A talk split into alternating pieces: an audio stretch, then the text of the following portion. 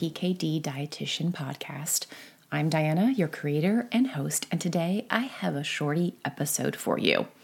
This is a special episode for me because, well, it marks the one year anniversary of launching the PKD Dietitian Podcast. A year ago, I set out on a journey to highlight advocacy and awareness, to geek out a little bit about science for you, and to dig into all things PKD and nutrition. I am honored to have you join me on this journey and mission. Honored that you have welcomed me into your podcast rotation, and I hope that you find what I share with the PKD community valuable. I am excited to see what the next year brings, to host more guests, and to continue to share about proactive nutrition for PKD with you. Now, on to the episode. Recently on Instagram, I did a Ask Me Anything post. I always get some good questions when I do this, and I try to answer as many of them as possible. Because if one of you has a question or wants clarity on something around PKD or around nutrition, you can bet that others have that same question too. One of the questions I got was What foods are an absolute no or should be avoided with PKD? My response included that one fruit I want you to skip, and it's star fruit. Let me tell you why. Star fruit, which is also called carambola, is a sweet and sometimes sour fruit that leans towards having a citrus like flavor. It is native to tropical regions of Southeast Asia, but has gained popularity and can be found in Northern American grocery stores and all over the world thanks to its taste and its fun shape. In tropical countries where star fruit is popular, its juice and extracts are readily available and they're commonly used as an herbal remedy for diabetes with the goal of lowering blood glucose levels. When starfruit is sliced, it is shaped like a star, hence its name. Starfruit can be yellow or somewhat green in color. It depends on the specific variety. And for most folks, it can be included as a nutritious fruit in their diet. However, eating starfruit can have life threatening consequences for folks with impaired or altered kidney function. This includes polycystic kidney disease.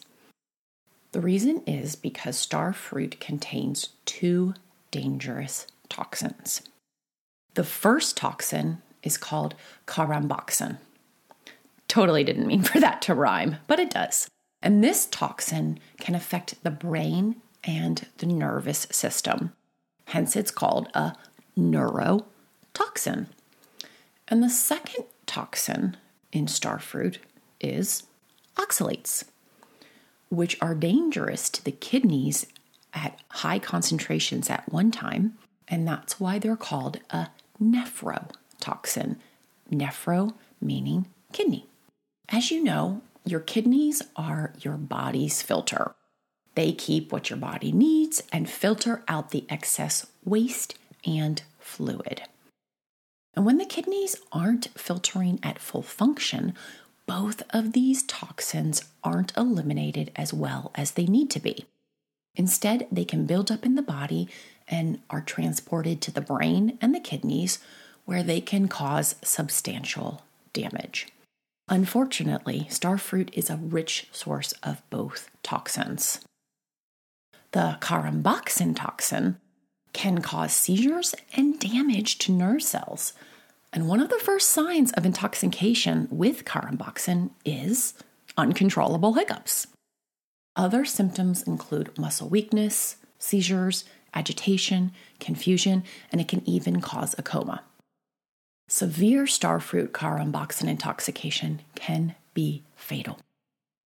The second toxin from starfruit is oxalic acid, which I will just refer to as oxalates. Starfruit is a very rich source of oxalates.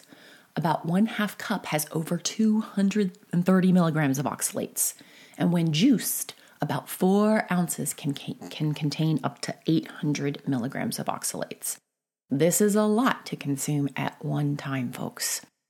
Kidney injury in people with kidney disease following starfruit consumption is well documented. The injury is caused by blockage of the kidney's filtering tubes by those oxalate crystals, but also because of the death of some of the kidney's cells.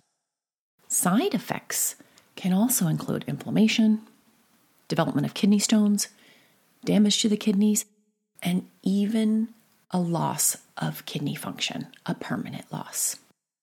By the way, a large amount of star fruit in published case studies and research is considered three to four of the whole fruits or one half cup of the juice. These fruits aren't very big. That is not very much. We aren't talking large amounts here that can cause damage. Risk factors for issues with both of these toxins are first, consumption of starfruit. If it is consumed either as an elixir or as a juice or a fruit on an empty stomach or when you're dehydrated, that is a risk factor for intoxication. But also, if you have an already existing altered kidney function or disease. Bottom line, folks, if you have PKD, skip starfruit. It is not worth the risk. Yes, even if your kidney function, your GFR, is quote unquote normal. There is plenty of other fruit you can have without the risk of direct harm to your brain and your kidneys. That's it for today's shorty episode. A bit of knowledge plus an explanation to help you proactively take care of your kidneys and support kidney health. Now, do me a favor. Please consider rating and reviewing the PKD Dietitian podcast wherever you listen to podcasts. This helps other PKD warriors find the show. In honor of the one year anniversary of the PKD Dietitian podcast, every one of you who leaves a review or a star review will be entered into a drawing for a chance to win a free membership to my course, Master Your Labs for PKD. If you want more information about what that course is all about, check out the link in my show notes. Either leave your name on your review, that would be awesome. I read every single review, every single comment, every single email, or send me a picture of your star rating or your review if you want to remain anonymous. A winner will be chosen at random during the first week of October. If you listen to the PKD Dietitian podcast on Apple Podcast, here is what you need to do. Pull up the podcast and scroll to the bottom. You will see the stars there. You can tap to rate it with five stars. That was my fingers crossed there. Or you could also select write a review. As always, happy and healthy eating, and thanks for listening.